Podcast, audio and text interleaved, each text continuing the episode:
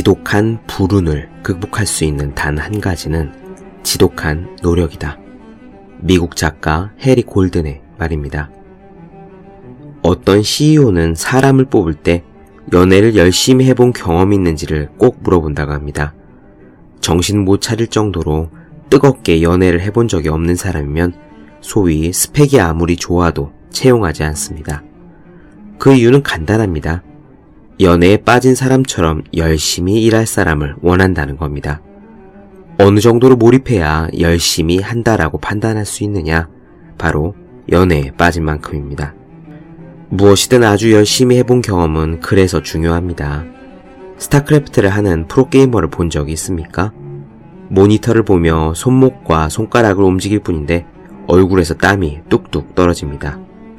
그들에게 열심히 한다라는 말은 그 정도 수준의 몰입을 의미할 겁니다. 공부가 되었던 사업이 되었던 나중에 다른 분야에서 열심히 해야지라고 결심한다면 그들은 항상 모니터를 보며 땀을 뚝뚝 흘리던 그 순간을 기억할 겁니다. 여러분은 무언가를 열심히 해본 적이 있습니까? 골든 골을 넣기 위해 죽어라 내달렸던 학급 대항 축구 시합이었을 수도 있고 찬물셋으로 졸음을 이겨내면서 마지막 편까지 시청했던 미국 드라마였을 수도 있습니다. 어떤 것에서 자신의 한계와 싸웠던 경험이 있다면 그것을 기준으로 삼아보지요. 그때 열심히 했던 그만큼, 딱 그만큼만 열심히 공부하면 됩니다. 365 공부 비타민, 그때 열심히 했던 딱 그만큼의 한 대목으로 시작합니다.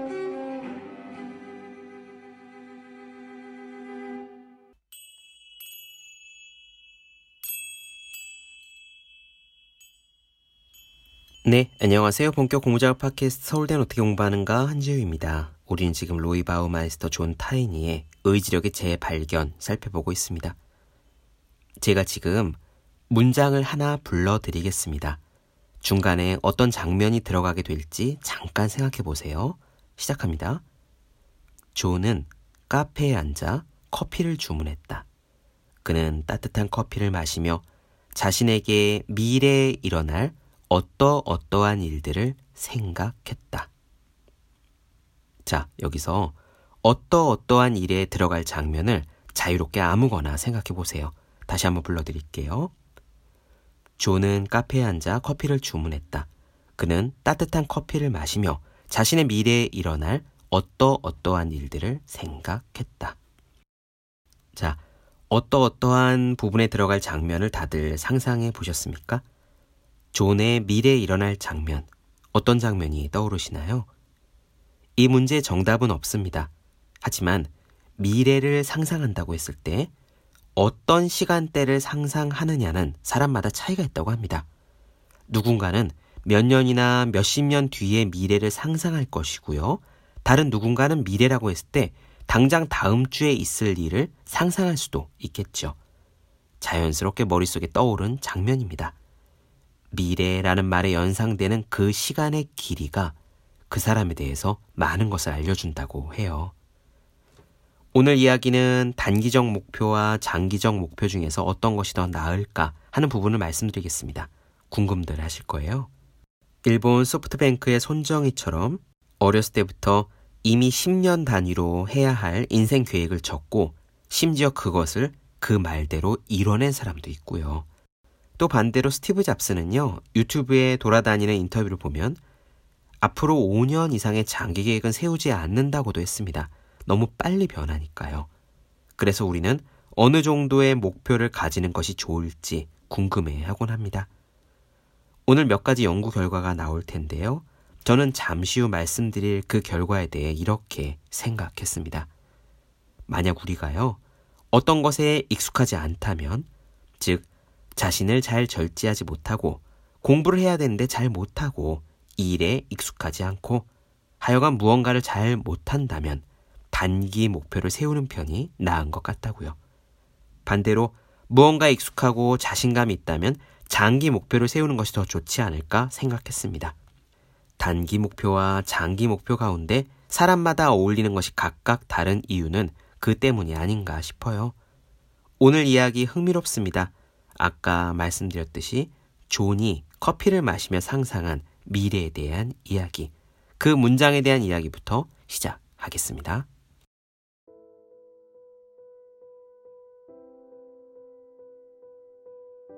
이 문장은 소설가 지망생을 위한 문학 테스트가 아니다.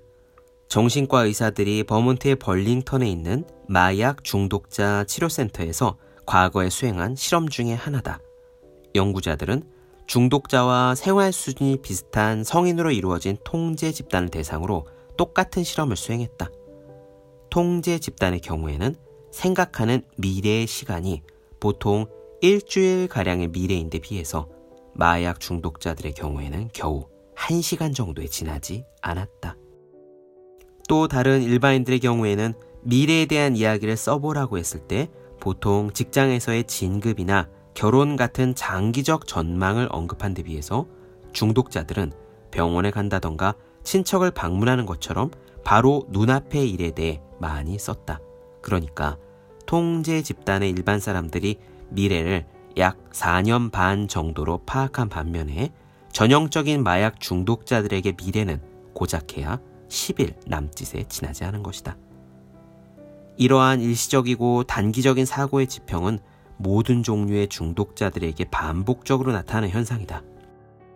연구실에서 카드게임을 할 때 마약 중독자들은 장기적으로 적은 액수의 승부를 걸면 돈을 더 많이 벌 수 있을 것임에도 단기적으로 큰 액수가 걸린 위험한 승부를 선호했다. 또한 오늘 당장 375달러를 받는 것과 1년 뒤에 1000달러를 받는 것 중에서 선택을 해야 한다면 마약 중독자나 알코올 중독자들은 앞의 것을 선택할 가능성이 더 높다. 아칸소 대학교에서도 같은 연구를 계속한 결과 담배나 알코올 혹은 다른 약물에 지나치게 의존하는 사람은 단기적인 승부를 선호한다는 사실을 여러 차례 확인했다. 단기적인 생활 태도는 중독성을 불러올 가능성이 많으며 중독에 빠져 빠른 보상에만 집중함으로써 삶의 관점이 또다시 더 좁아진다. 다른 실험에서 연구자들은 높은 수입을 올리는 사람이 그렇지 못한 사람에 비해 더 장기적인 미래를 설계하는 경향이 강하다는 것을 발견했다. 심리학자들은 수십 년 동안 단기적 목표와 장기적 목표 중에서 어느 것이 더 나은지 논쟁을 벌여왔다. 엘버트 밴드러와 데일 션크 교수는 수학을 어려워하는 7살에서 10살 사이의 아동들을 대상으로 실험에 착수했다. 아동들은 여러 가지 수학 문제를 풀어야 했다.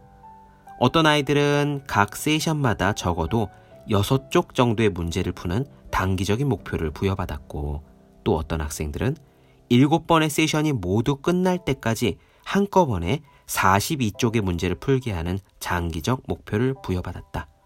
물론 두 집단의 문제 할당량은 같았다.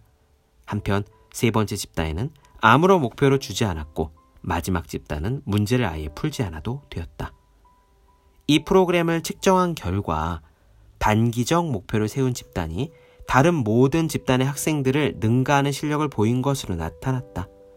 날마다 목표를 달성하는 동안 서서히 자신감과 자기 효능감이 향상된 것이다.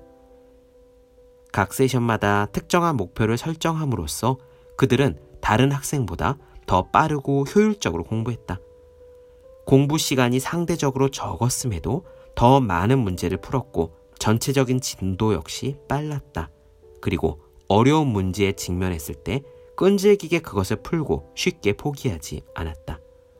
물론 장기적인 목표를 부여받은 학생들도 아무런 목표를 부여받지 않은 학생들보다는 나았다.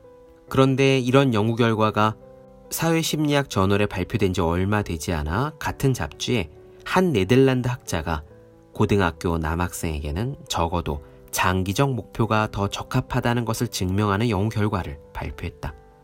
좋은 직장이나 경제적인 성공 혹은 높은 사회적 지위의 획득처럼 장기적인 목표를 중시하는 남학생이 학교 생활을 더 잘한다는 사실이 밝혀진 것이다.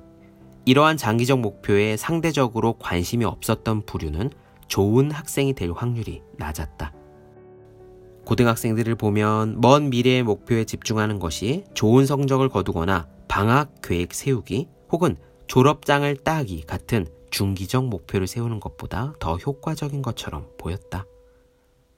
그렇다면 고등학생들을 대상으로 한 장기적 목표 방식은 왜 초등학생을 대상으로 한 수학 문제 실험에 도움이 되지 않았을까? 고등학생은 일상적인 과제와 장기적인 목표 사이의 관련성을 분명하게 인식한다는 사실이 이유 중의 하나가 될 수 있다. 뛰어난 학생은 장기적인 목표를 중시할 뿐만 아니라 자신들이 집중하는 현재의 공부와 노력이 그 장기적 목표를 이루는데 도움을 준다는 걸 상대적으로 잘 인식한다. 다른 이유로는 어린 학생보다 성숙해서 자신의 미래에 대해서 진지한 사고를 할 수 있다는 것이다. 목표에 도달하기 위해서는 계획이 얼마나 구체적이어야 할까? 대충 만든 계획과 꼼꼼한 계획을 비교하는 가장 포괄적인 실험은 유럽의 전장에서 군대 지휘관에 의해서 이루어졌다. 나폴레옹은 자신의 전쟁 전략에 대해서 이렇게 이야기한 적이 있다. 일단 싸움을 시작하고 기다린 다음에 결과를 본다. 그랬다. 나폴레옹의 군대는 적과 일단 붙어서 싸운 다음에 어떻게든 이기는 방법으로 유럽 전역에서 악명을 떨치고 부러움의 대상이 되었다. 그러나 나폴레옹의 라이벌이었던 북방의 프로이센 군대는 프랑스군에 계속해서 패하지 않기 위해서 좀 더 정교한 계획을 세웠다. 병사들이 책상에 둘러앉아 펜과 종이로 계획을 세우는 것을 보고 다른 나라 군인들은 비웃었다. 하지만 이 계획이 실제로 효과가 있다는 것을 증명했다. 다음번에 두 나라가 다시 맞붙었을 때 프로이센이 확실한 승리를 거둔 것이다. 제1차 세계대전 때는 모든 사람들이 계획을 세우기 바빴다. 그리고 제2차 세계대전 때는 군 지도자들이 역사상 가장 복잡하고 논리적이라고 할 수 있는 작전을 계획했다. 노르망디 상륙작전이 바로 그것이다. 노르망디 해안에 상륙한 16만 명의 군사는 러시아로 진격했던 나폴레옹의 40만 대군에 비하면 결코 많다고 할 수 없다. 하지만 매우 상세한 지휘에 맞춰서 진격이 이루어졌고 정확한 상륙 날짜와 공격 개시 시간까지 미리 계획을 했다. 나중에 베트남 전쟁에서 이런 꼼꼼한 전략들이 실패로 돌아가기 전까지 이런 식의 전략은 최고의 모델처럼 여겨졌다. 하지만 베트남 전쟁에선 상황이 달랐다. 펜타곤에 앉아서 펜대를 굴리며 작전을 궁리하는 동안 정글에 싸우는 병사들은 그런 통계나 계획이 전혀 믿을 수 없다는 사실을 깨달았다. 베트남 전쟁에서의 커다란 실패는 군사 지도자들에게 유연성에 대한 필요를 일깨웠고 이런 교훈은 이라크나 아프가니스탄 전쟁에서 새롭게 보강되고 활용되었다. 나폴레옹이 말한 대로 가끔은 그냥 싸우면서 지켜보는 수밖에 없는 것이다. 그렇다면 현대의 장성들은 어떻게 미래를 계획할까? 최근에 국방부에서 시간과 자원의 관리법에 대해서 강연한 심리학자들이 군 장성들에게 던진 질문이다. 심리학자들은 장성들에게 임무에 접근하는 방식을 간략히 정리해 보도록 했다. 다시 말해서 25단어 이내로 자신의 임무를 정리해 보라고 한 것이다. 이런 요구에 장성 대부분은 당황했다. 제복을 갖춰 입은 남자 장성들 중에서 제대로 답변한 사람은 아무도 없었다. 유일하게 답변을 한 사람은 강의실에 있던 유일한 여성 장군이었다. 그녀는 뛰어난 경력의 소유자로 수많은 노력 끝에 군 장성 지위에 올랐다. 그녀의 전략적 접근법은 이랬다. 저는 일단 우선적으로 처리할 일의 리스트를 정합니다. 1번, 2번, 3번 이런 식으로요. 그리고 3번 다음의 임무는 모두 삭제합니다. 그렇다. 그녀의 전략은 장기적인 목표와 단기적인 목표를 결합하고 대략적인 것과 정확한 것을 포괄한 방식이었다. 비유하자면 물과 같은 마음을 목표로 삼았던 것이다.